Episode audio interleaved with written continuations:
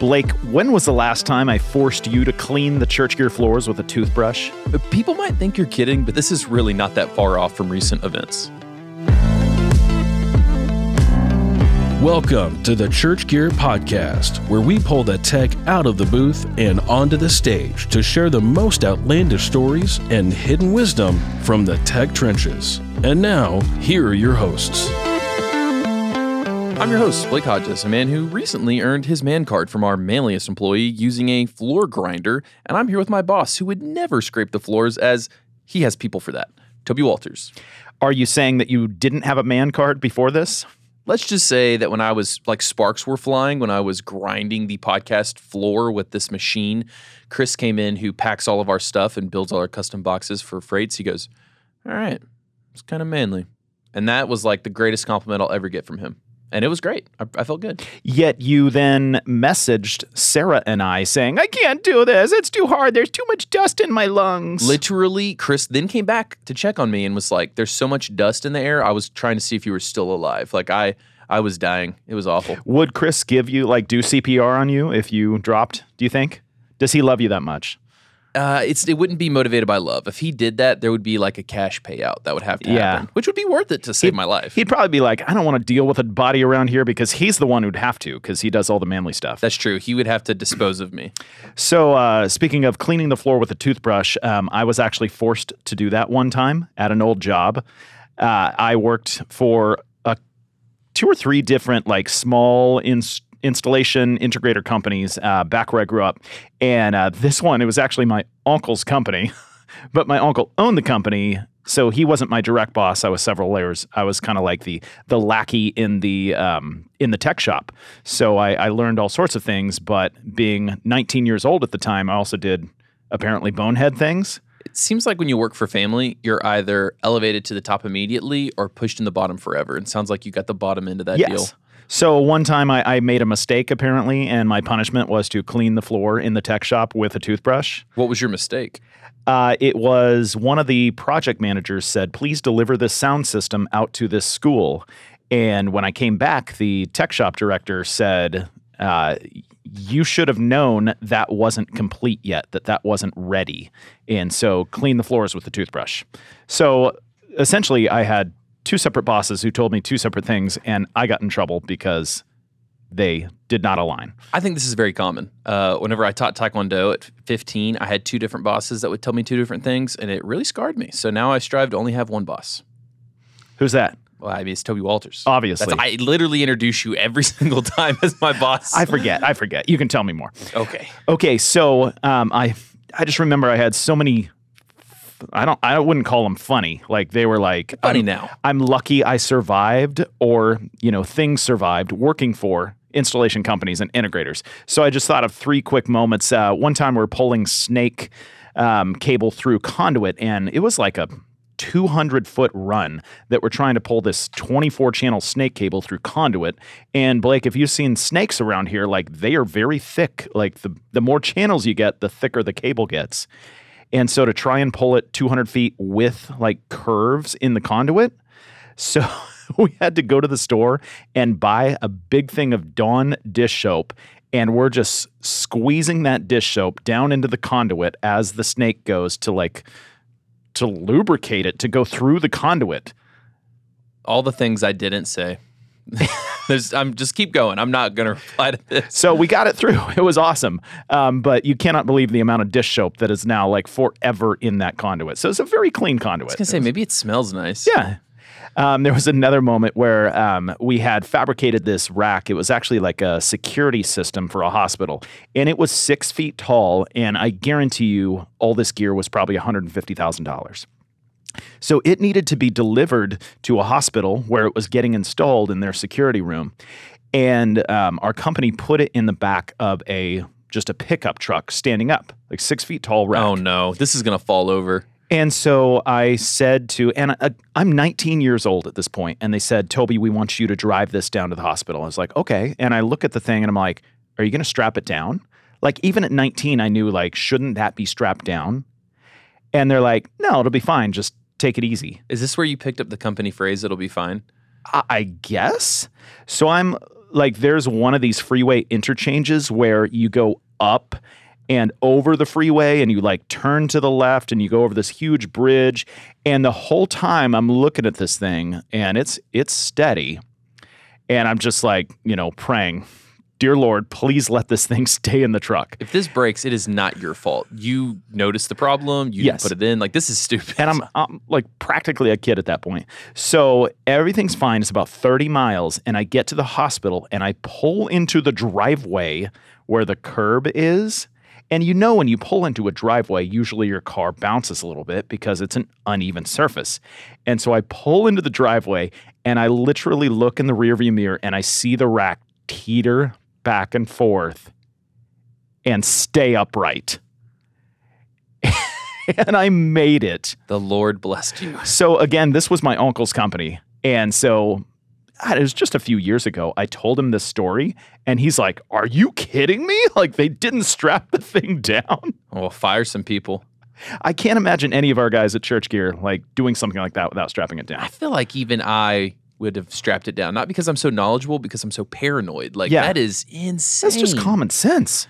So uh, th- there was one other, I was working for like a, a local sound installation company, and we did a lot of uh, churches and schools.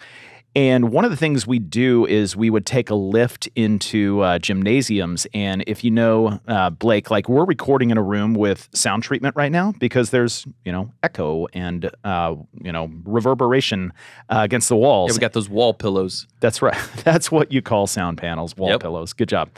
So in gymnasiums, obviously there are a lot of hard surfaces. So schools and occasionally churches would hire us to come in and go up on a lift and hang. Uh, these were more like padded blankets, but they were really thick. And we'd hang them from the roof, and you're like forty feet in the air. And the the lift only goes thirty feet in the air. Are you so, going to put a ladder on this lift? Yes. No, this is... We would put a ladder, like a twelve-foot ladder on the lip, on the lift, and then take the lift as high as we could, and then I or my boss would climb up the ladder, and I swear to you, these lifts sway, and they're meant to sway, but they'll sway a good like three feet either direction, and when you are up on a ladder, forty feet in the air, like that is horrifying, and my boss, of course, was like, it'll be fine. Yeah, I'm definitely starting to understand where the it'll be fine came from. And there was one of these moments, one of these lifts, and it was a small lift. It was a Genie, like a smaller one. Um, they're actually portable, like you can, you know, push them around and then a couple guys can like stand it up into place so it can go up. And there was this moment, it was stood up and my boss said like, okay, we got to, you know, it's getting near the end of the day. We got to tear down. So I go and I, I think to myself, well, I think I can lower this lift myself. And so I kind of brace myself and I get my hands on the lift and I start to lower it down. And I mean, it weighed several hundred pounds. Like I don't even know. And it was kind of like, you know, if you get it at the right angle, it's fine. It will lower. But I was not at the right angle. And this thing started to come down on me. And I swear to you, if I hadn't jumped out of the way at that very second, it would have broke my back. So I had one of those moments of like, never do that again. Thank you that I survived. But I'm just like, man, these guys that work for integrators, like, this is legit. And this is why Toby was like, I have people now to do this hard yeah, work because yeah. I can't. You grind the floors, Blake. I don't want to do that anymore. Yeah. Uh, speaking of people that do, uh, or someone that does a lot of things that uh, no one else is capable of, introducing the co-lead location pastor at each Eastlake Church, Andy Call. I can't believe I said East wrong, man. That sucks. Okay. Andy, nice to have you in, man. It's all good. Thanks for letting me join in. That was fun to listen to some very interesting stories that I feel like I share a lot of those same experiences. So, so uh, Andy, um, the, the final story of the lift where I almost broke my back, um, yeah. that was at Eastlake Church. What? No, come on. one hundred percent true. I worked, I grew up in San Diego, and I worked for a small Holy. installation yeah. company, and there was just some random project we ended up doing at Eastlake Church. Man, and I almost died at Eastlake Church. Well, then we've both almost died at Eastlake Church, yes. so we can share this. And this, this was uh, two thousand two, two thousand three, so I guess before your time. So I yep, can't, I yep. can't blame you, I guess. No, that was that one's not on me, fortunately. But that's uh, I won't let too many people in H R know that we're talking about this right now. Yeah. I was really proud of this moment, Blake. It was one of these like, aha, no, this gotcha is, moments. This is perfect. I know. We, we always try to tie the intro story into the guest in some way. And a lot of times it's just a little bit. That was dead on. That's almost perfect. As dead on as Toby would have been if that thing hit him. All right. So let's do these five truths and a lie. Now, he only gave us five. He yeah, didn't give you know, us a lie. Counting's hard. Well, what if what if his lie, or what if he didn't give a lie? What if it's just five truths? Oh, yeah. Oh, there's a lie in here. Okay. All right. Number one, started touring as production manager at age twenty-two. All right. See, I can't tell how old he is. I would believe that he is twenty-eight all the way to forty. Like any of those ages, I would I'm believe. Not sure how he would take that. I mean, well, he kind of has know, a baby face, but also he has like a beard, so. Well, it's called a forever face. Like he looks, like that's mm. a good that's a good range to like be Like Leonardo in. DiCaprio. Mm. Number two, first job in production was creating stage designs for a three thousand five hundred member church. I was wondering which way you're going to go on that. Most people would say three thousand five hundred member church, but I like how you went three thousand five hundred. You're an interesting, interesting subject, Blake. Well, interesting and odd, remember? So that's right. All right, number three, have helped design slash launch fifteen churches in the U S and international. That's a uh, lot. Yeah, and uh, myself having helped launch one church, I'm like, I can't imagine doing that fifteen times. So so he's probably he's probably like twenty-four, and it's aged him to be in the range of twenty-eight to forty. All right, number four, biggest A one gig was a twelve city arena tour. That's pretty legit. All right. I do not like this. This is going to be the hardest one we've ever done because okay. all of these are number-based. What oh, if it, yeah. It could be twenty-three, or it could be a thirty-five hundred one member church, mm-hmm. or sixteen churches. All right. Finally, have worked with Shane and Shane, Phil Wickham, Lecrae, Carey Jobe, um, okay, yeah. John Mark McMillan, and others throughout the years. Now, see, he could just put another person. This is the hardest one yeah. I've, I've, we've had. I don't think it's the last one. I think it's one of the first four. I think he's straight up just changing a number. I'm going to say the, I'm going to say it's the fifteen churches. I, I bet it's like twelve or fourteen or something. I'm going to say it's the first one that he started as a production manager at age twenty-two, because we've had other guys like starting at sixteen on the road and eighteen. So I'm wondering if he's going to, you know, switcheroo again, saying mm. it was actually, I uh, was seventeen. All right. We're locking in. He's got the, when you started, and I've got the amount of churches you've launched, which is the, what's the lie?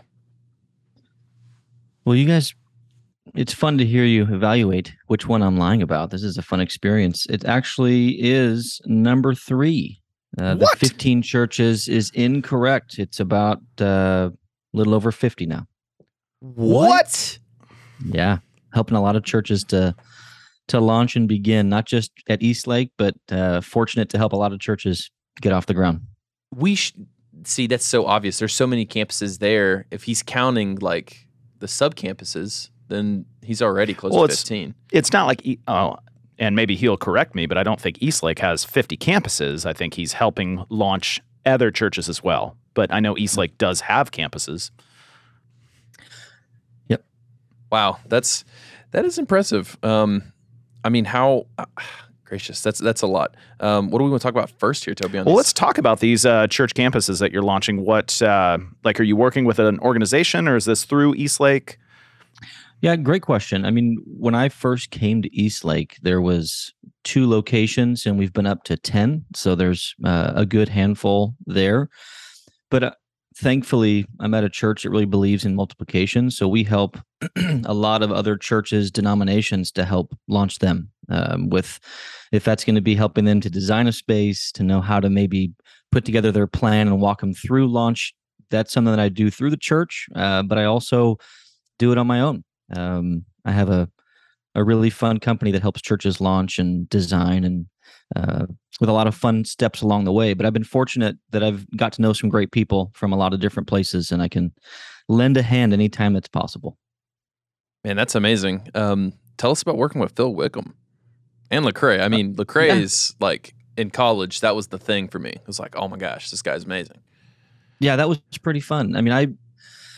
to get into some of the story, I started at a church doing stage designs. That's real. Um, that was the first job in production, and it was a great time. And then Shane and Shane actually were on staff there for a number of years at that church. It was in Texas. And one day they they were just asking, hey, would you ever want to go on the road? We would, we'd love to have your help. And so I was single, like, let's try something. So I went out with them, um, started production managing and worked my way up through all the different responsibilities that you would do. And then realized on the road how small of a world that really is. There's uh, a few people that are really helping a lot of artists, not just from management standpoint, but from production, from touring, from everything. It's a, it's a small family if you really get into it. So then I was able to meet some really great people. Um, met Phil pretty quickly along the way. They were really close, helped him with some one-offs and was involved a little bit.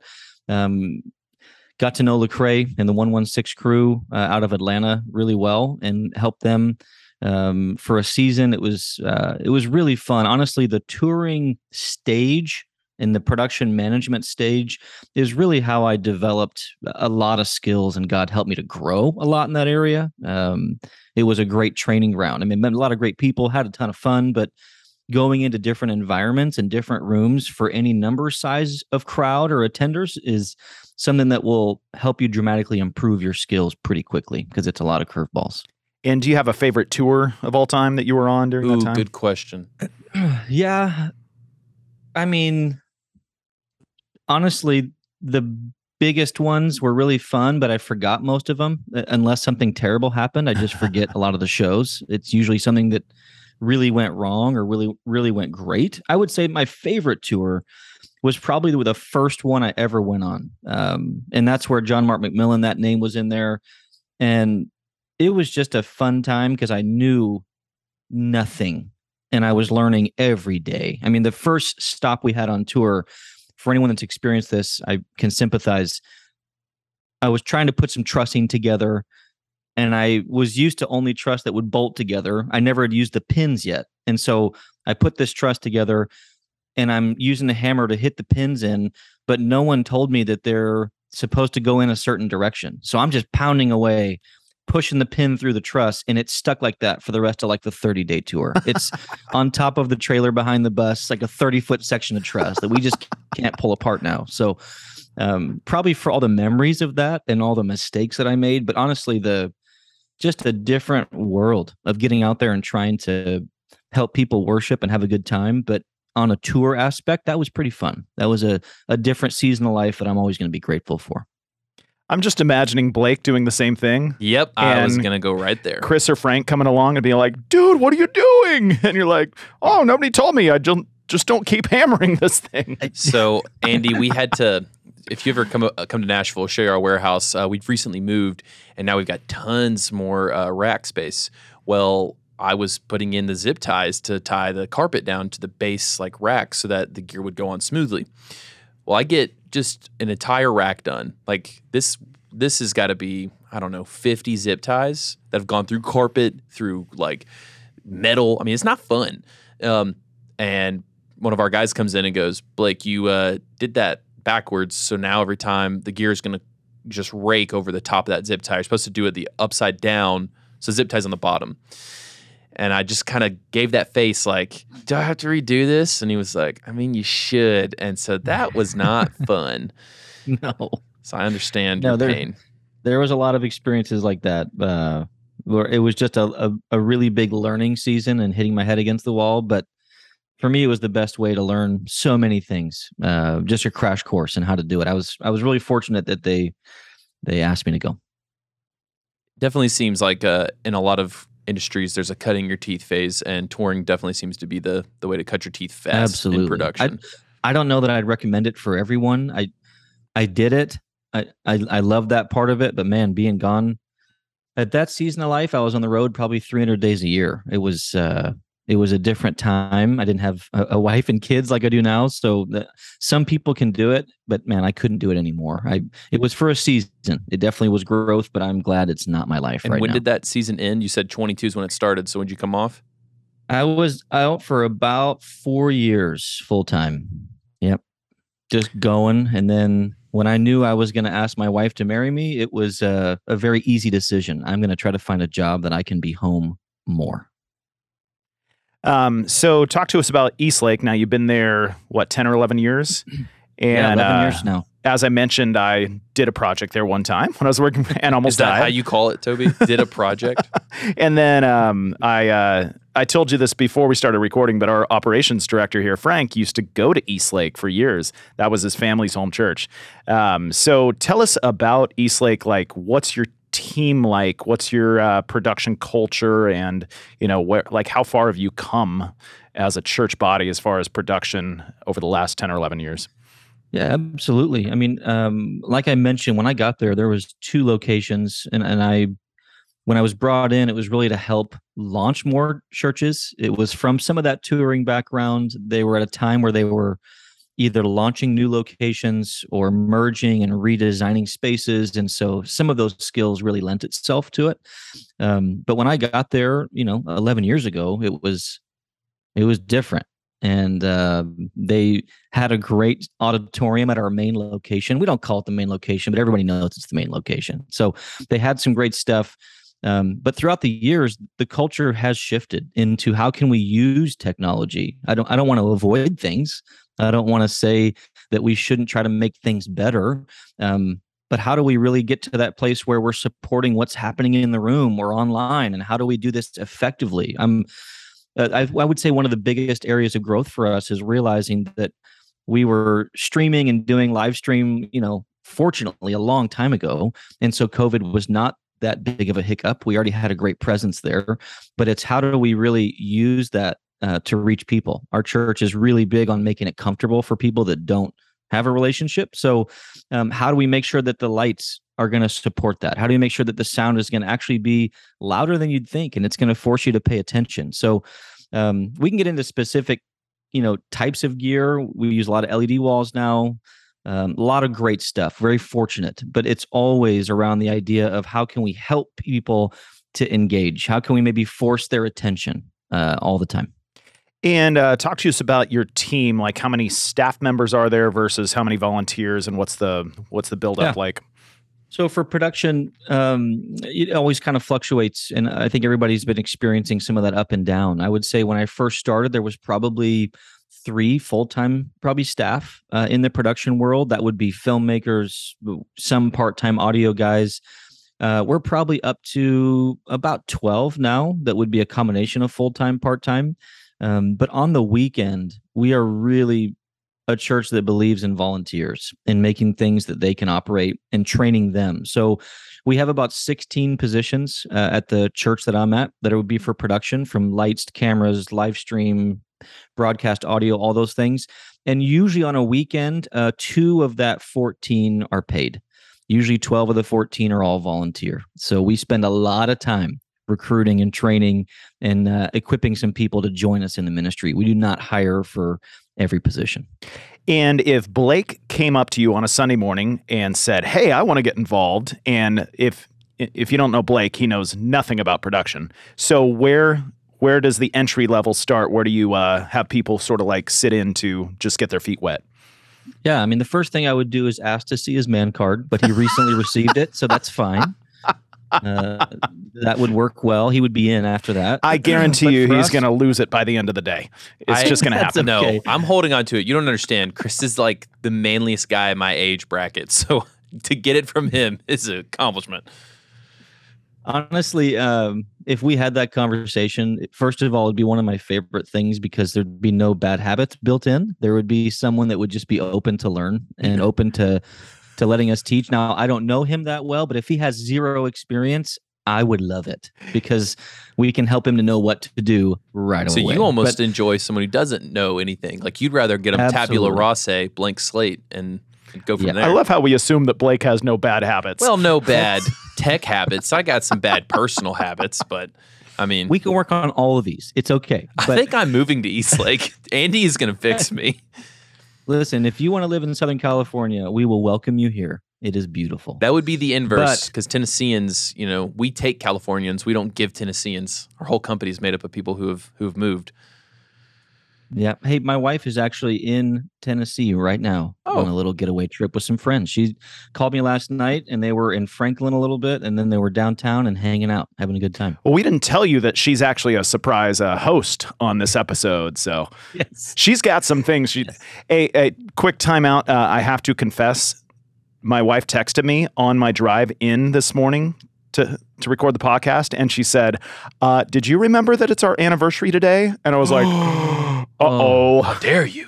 So uh, luckily, both of us forgot, and we, you know, deeply love each other, so we both forgave each other. But nineteen years, happy anniversary, Shell. That's impressive. Happy. Yeah. Well, you know what's also hilarious about that? I didn't forget my anniversary, and literally also today, as I was walking into the podcast, ordered a little book that I can like write my wife some love notes in and give to her. So uh, that's pretty great. But I actually, we both did forget last year. Uh, yeah. Our Allison small group co-leader messaged her and goes, your anniversary is tomorrow. Congrats. And we were like, what? Okay. That's derailed a great deal. Um, that's okay. Back to the, to the question. If we were going to have you join the team, if you wanted to get involved, We we do have an entry point for everybody, and that would be a couple of things. First of all, lighting for us is really, you're listening to your producer. They tell you when to press the button. You press play. It feels like you're doing all these things, but you're just pressing a button. As soon as the producer says go, that's a natural fit. It makes you feel like you're really engaged.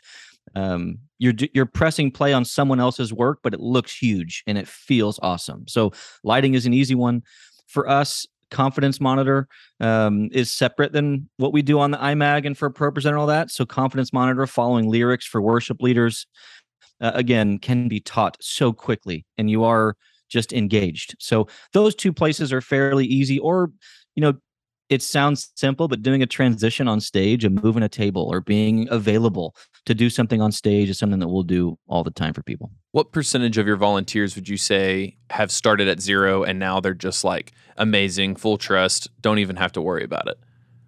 Yeah, I would say at least half, if not more. Um, we're pretty open. If you if you don't know anything, we've designed things that it's easy to pick up, and we put a lot of time in how do we make it simple and um, reproducible for volunteers at every location. I mentioned we have ten, and they're all different sizes. So if we don't do good at having systems, we're not going to succeed. I love that. It's we hear, you know, of the burnout that's rampant through the tech community, and it feels like one of the easiest ways to fight burnout is um, to have enough volunteers, not try to do it all yourself, believe in the body of Christ. Um, And it seems like the church techs that are the happiest have this kind of ratio, like two out of, it said, you said fourteen. That seems pretty pretty consistent. Um, yeah. You know, you've been, another, you know, uh, unique thing about you is you've been at the church for a long time. Um, I joke that five years at this point in any job is like, you know, what, thirty, my dad retired at thirty-eight years at a company, like five years is the new thirty-eight. Well, ten years, you're at eleven years in tech, that's a while. Um, so when you've got, Like, t- just talk to us about the the calling and rewards since you've been there ten plus years uh, of investment, planting in the local church. Like, do you feel really called to to production? Like, how how have you stayed in the game as long as you have? That's a good question. I think I think doing any job for that long is probably going to be a challenge. Um, I think especially for the generation that I'm in and people even younger, that's a really big challenge uh, to be committed, to stay through something, through things that are maybe not the easiest. No church is perfect. We are far from it. But I would say something for me is that you mentioned calling. If you are working, I think, any job, uh, ministry or, or anything else, if you don't have a calling or you don't feel that God has led you to that, it's way too easy to fall away. It's way, way too easy to get frustrated and then to bail. And COVID happens and I want to be done. And I think that calling really, to me, pushes back on, am I continually saying, God, what are you, what are you asking of me? And what do you want me to continue doing? And so being in a right step with him is very important. But then on the practical side, I think for me, I've just gotten to a place that I love technology. I enjoy that, but I don't spend as much time in the gear anymore. I, I think I know it. I think I, I can I can try to help with some of those things, but it's more about how do we get the team together full of volunteers and staff, and how do we make it feel like there's a community of people that love each other, that care for each other. Those things are going to be rewarding. You know, seeing the services impact people is going to be some of the fruit of, of what I get to be a part of. And if I put it in the technology, it's going to change too quickly. But if I can put some of that into people and life change, um, that's pretty easy to hold on to for a long time. Okay, staying on this subject, um, almost every church we go and like spend time with in person now, they're a multi-site church. They've got production teams at different campuses every single weekend. Uh, how do you, or any advice you give on just building unity uh, on those teams that are in different campuses? Yeah, good question. I think some of it starts with really good systems of communication, so everyone is aware uh, of what's happening. They can feel like they're in the know. Uh, if it gets to a place where it feels like one person or, or one location makes every decision, I think that that can really be detrimental, and that can be very hard to overcome for people that feel like they're not just away physically, but they're so far removed from the process. So that it's finding the appropriate way to bring people together for consistent communication and meetings and planning and all those things. Number two, I think that software, at least for the production team, is a big deal. What software are you using to be sharing the ideas, to be going back and forth? So much further than just ProPresenter, what's the rundown of the cue sheet? But what software are you using that people can be aware of what's happening and making those changes um, together? And the third thing is just going to be investing relationally. It takes time. It's not the easiest. It actually costs your church money. But if you're investing relationally with people, uh, there tends to be a, a better camaraderie than just trying to hire really smart people and let them do their own thing. Um, I would rather take someone who is kind and humble and wants to serve and is not the smartest person than hiring someone who's going to be really hard to manage. I'm going to have to have a lot of hard conversations with. So uh, do you prefer to have volunteers or even staff like stay at their own campus, or do you like to kind of like rotate people between campuses to get different viewpoints? Yeah, great. Uh, depends. Some, at least for Eastlake, you know, we do have a couple locations across the border in Mexico. We've got some up in L A. So it's it's a little bit more of a challenge, maybe distance-wise for some people. Um, I would say as they're coming on board, we will bring people in and say, hey, join us for rehearsals. Join us as we do these things. And I want you to see some of this in motion. But then because of the physical distance, it's a little bit more challenging. Um, that's why I think that consistent communication and, and talking to people, um, even you know via Zoom, is going to be so much better than just firing off an email. Hey, here's what you need to do this week. Yeah. It does seem like when we've talked when we continuously talk to tech directors, they say all the time, like, over-communicate, over-communicate, like, that is what uh, greases the wheels of human, you know, interaction and relationship. Okay, Andy. So I actually helped launch a church plant in San Diego about twenty minutes north in the Miramar area. And so I have one experience of helping launch a church as far as, uh, you know, specifically talking production setup and whatnot. Uh, what for you, having, you know, helped fifty plus churches, what kind of goes into your thought process when thinking about production for a new campus launch or a new church launch? And uh, what have you learned over the years that you th- wish you could go back to the beginning and do that all over again? I think the place I always try to start. Now, to go back a little bit, when I was young, my dad was a pastor, um, you know, so I was around ministry from a young age, and I I saw ministry, you know, from that perspective. Some great, some bad, and everything in the middle. And so what I try to do, probably through some through learning and some doing this over and over, is I will always start meeting with the lead pastor and talking about, what do you want your experience to be? We got to we got to get to your priority list without just saying, do you want to make audio the most important or not? We have to help and get to a place of, what is your vision? Every lead pastor sees what they want it to look like and feel like, and they put it in their own words, but it's really distilling what's that priority list. And then from there, budget is usually the second or third conversation. I don't want to lead with that. That's never, that's never the most fun. It's very rare that they have every, every dollar they would love to have to do everything right away. That's fine. But it's, it's trying to line up priority list with what their vision is, and then begin throwing into it, well, here's some ways you can achieve that. But also something that I've learned, um, maybe in the last few years, three to five years, is I didn't put enough value or emphasis on what live stream should be and what the impact of that is going to mean for your church. And I am here today. I'll probably get on a soapbox that I think your live stream, your YouTube channel is more important than your website. It's the biggest front door you have to your church. People, I believe, will go and search you and watch it online many times before they're actually going to step foot into your church building, if they're thirty-five or under. And they're going to try to see what your culture's like and see what it looks like and what it sounds like. And so um, it's almost unfair, because as they're scrolling, they're going to you're going to be compared to businesses and companies that spend so much money on production online. You can never win that battle, but you can make decisions that will quickly put you in a category that make you look old or dated, and people will keep swiping. And so lately, a huge emphasis has been, how can you at least make sure your church social media and live stream looks and sounds really good? And it takes more dollars, it takes intentionality. But I think at times, especially if you're launching, that's one of the most important things you have to do right now, is make sure that you're successful at that, which bef- five years ago, I don't think you had to be as successful, but that's been forced and changed now. So start with vision, talk about budget, but then really reinforce what I think is your biggest front door marketing piece. It's not a mailer, it's your live stream. Yeah, I was talking to um, a, he's kind of like a head of one of the major church planning networks in America. And he said, every single church they launch now, it's both online and streaming, or uh, in person and online. Like there's, they don't even let churches decide not to launch online as well. Because like you said, Andy, that's how people are going to check them out.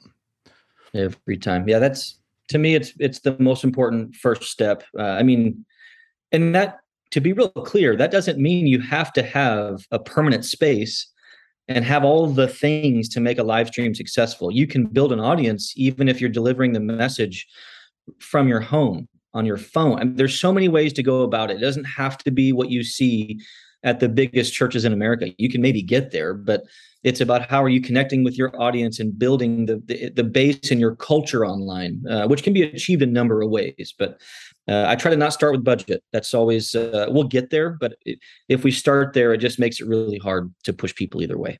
Well, speaking of budget and getting there, um, how do you, when you get to that, like, how do you talk about um, financing it? I mean, with the amount of campuses that you have, we'd have to imagine you found creative ways to stretch your budget. So how have you done that for launches, like specifically, especially with like production gear? And is it awkward when they look at the budget line items and your consultation fee is more than all the other lines combined? That's true.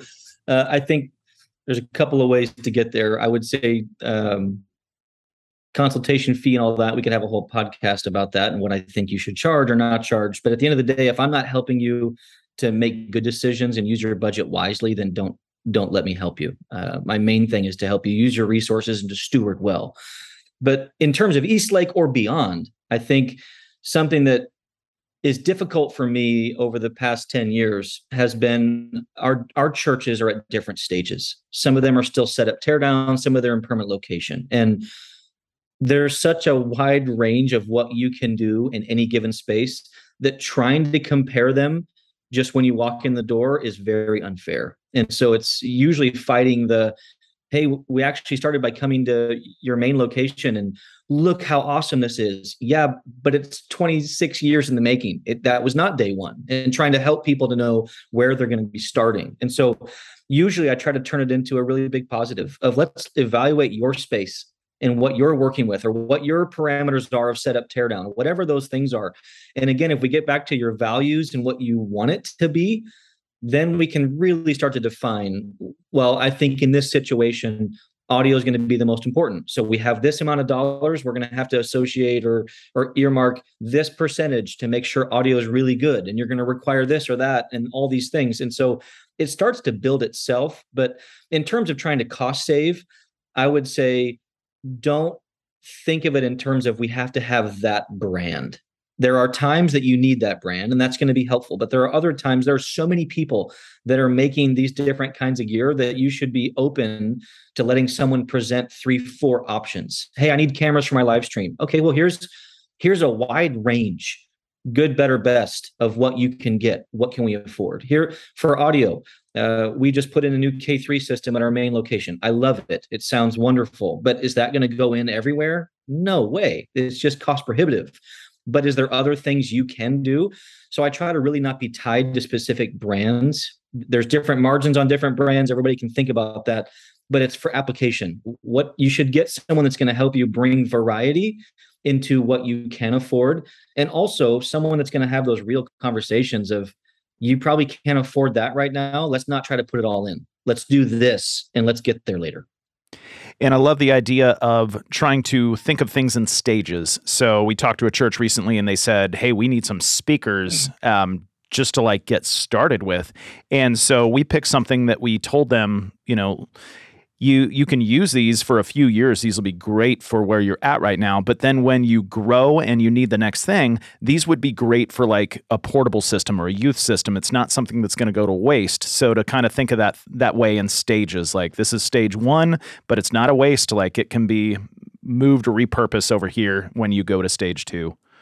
Yeah, it's really unfortunate when sometimes you're in a situation that you feel like you need to make a spend that's only going to be for a short season. I try to avoid that at all costs. If it's going to be so specific, I need that one thing, but then in a year it's going to be obsolete. Like, man, that that's not worth it. Uh, what you're talking about is very true. And, and, and trying to think through not just phases, but growth of the church. Uh, what things can you invest in that are going to be modular? What can you invest in in terms of lighting? Uh, using a software that if you continue to grow, you continue to add universes and add a license and make sure it's easy to use later. There, there's a lot of ways to do it. And honestly, for some of the small stuff, it's cheaper now sometimes to buy things on Amazon than it is to go through an integrator. And so knowing when you can say, hey, there's actually a list of these things, you should just go buy them.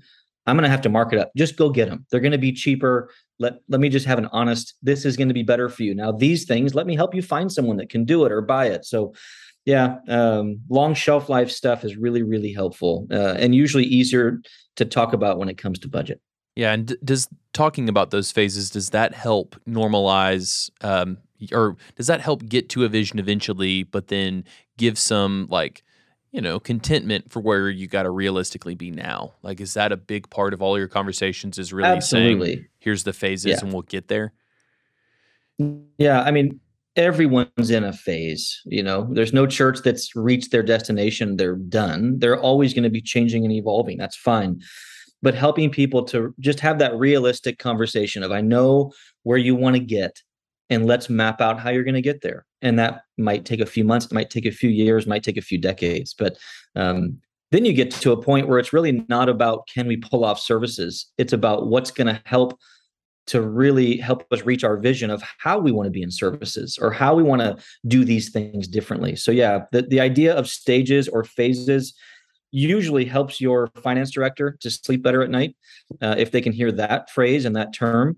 Um, but honestly, it's the healthiest way to go about it. You Even if you could do everything you dreamed of day one, you probably don't want to go all the way because that's going to change a little bit as you grow. Um, healthy things grow. Your church is going to grow. You're going to have to adapt as you go.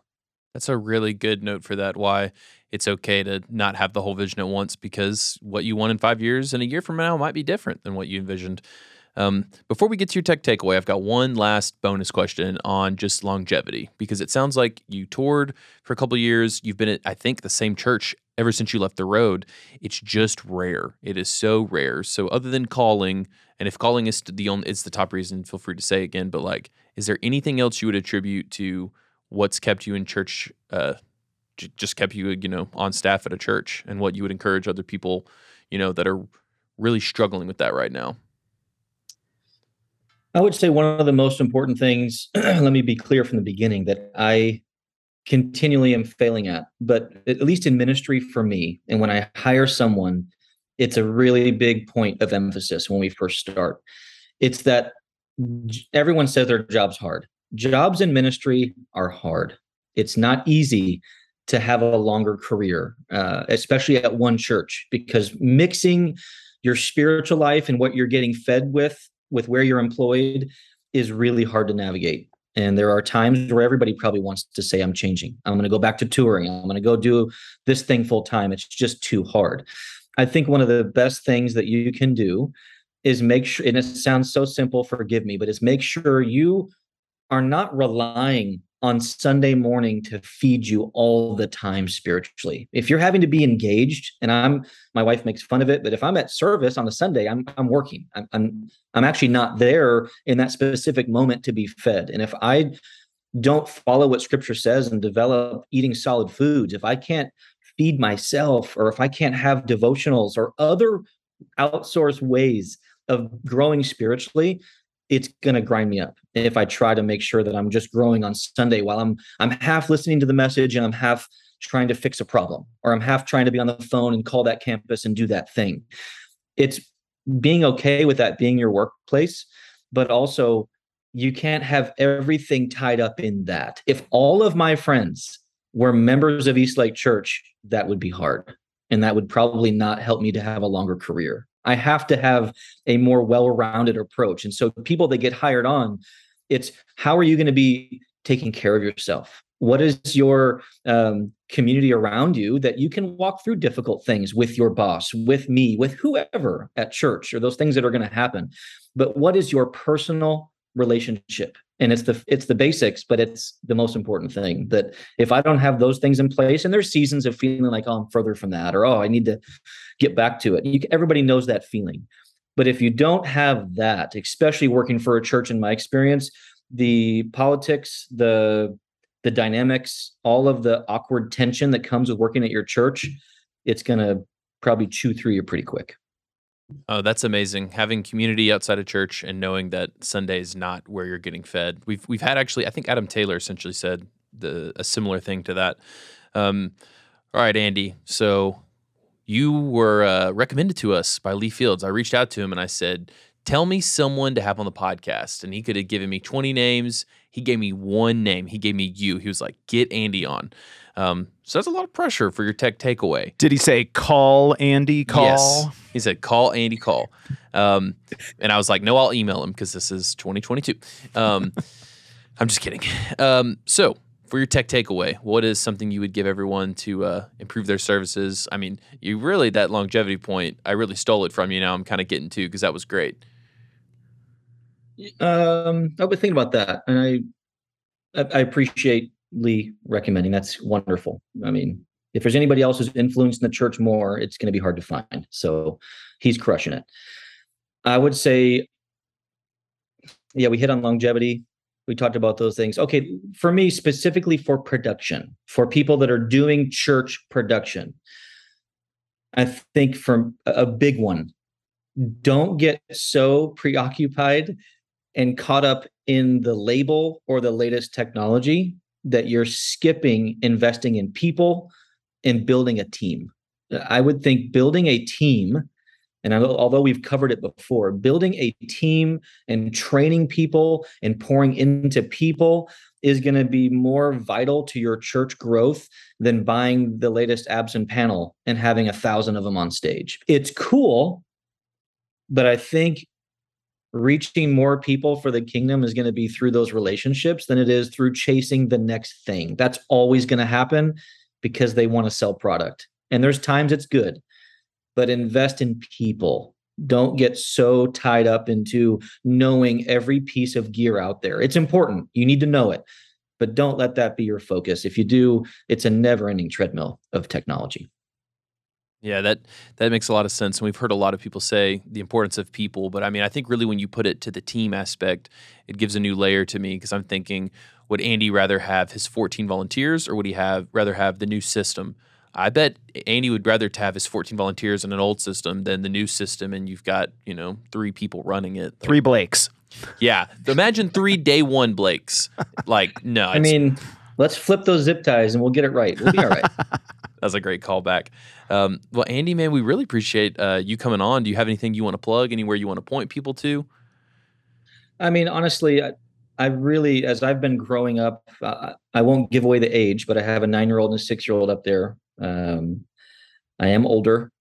I think I enjoy more helping people to achieve what they're wanting for their spaces and for their rooms. And so I really like what I do at Eastlake is, is wonderful, and it, it offers me these opportunities. But if there's anybody out there that's wanting even just a fresh opinion on, am I paying the right amount? Am I stewarding well? Or if it's a design, any of those things, I would love to talk to them. I mean, I, I really enjoy helping people to make good decisions. And if that means you want to find the right integrator, I can help you quickly know who some of the, the great people are and some that you might not want to use and maybe save you some heartache. So uh, if anybody does want to reach out, they can always just send me an email, andrew at visual trend dot i o. I do go by Andrew most of the time, but Andy is totally fine. Um, I, if anybody wants to have a conversation, I'd be happy to talk to you. I'd love to be a resource for anybody that's looking for some just good, honest advice. And could you help me lower a Genie lift without killing myself? I think we can work on that. I think we should avoid putting the ladder up there, although I've done it at all costs. Oh my gosh, that's great. Well, I will uh, I'll link to your Instagram so people can reach out, man. Um, th- uh, appreciate you coming on. Yeah, man. Thanks for letting me come and hang out with you guys. It was uh, it's fun, and I'm I'm happy to join. Anything I can do, please let me know. Well, don't say that, because if you hang around too long, we will hire you and move you to Nashville. Your wife can just stay here. Uh, you can just grab the kids and come on down. Well, you better believe she's already sending me the Zillow links of, hey, do you see what we can buy if we get rid of our place here? So oh, it's uh, it's different. I want to wrap on this. I think I got his age. I did the mental math. thirty-seven. I'll be thirty-seven in December. thirty-six. Boom. Winning. So you got it wrong. Well, so whatever. So great close. Point. Yeah. Okay. That was awesome. Well, thanks for letting me jump in and uh, and hang out with you. I really did. I had a good time. Thanks for letting me come on. Thanks for hanging out with us. We hope to see you back next week for more absurd stories, tech takeaways, and overall buffoonery here at the Church Gear Studios. Blake, I feel like every tech takeaway is people over gear, people over gear, people over gear. And we sell gear. Is there something we can do to help the people get our gear? Uh, there is. Um, after you've invested in those people and, you know, you're, you're good in that area and you need some gear, use code podcast for eleven percent off at church gear dot com. It will uh, give you the best discount that there's out there. And if anyone tells you there's a bigger one, reach out to me, because they're either lying or they made something else. I'm going to start giving twelve percent off just don't, to mess with don't you. Don't you dare. I want the podcast listeners to have literally the best discount. So call code, Toby. Call code, Toby. Nope. twelve percent. Don't. You you tell you, you say you don't want people to call you.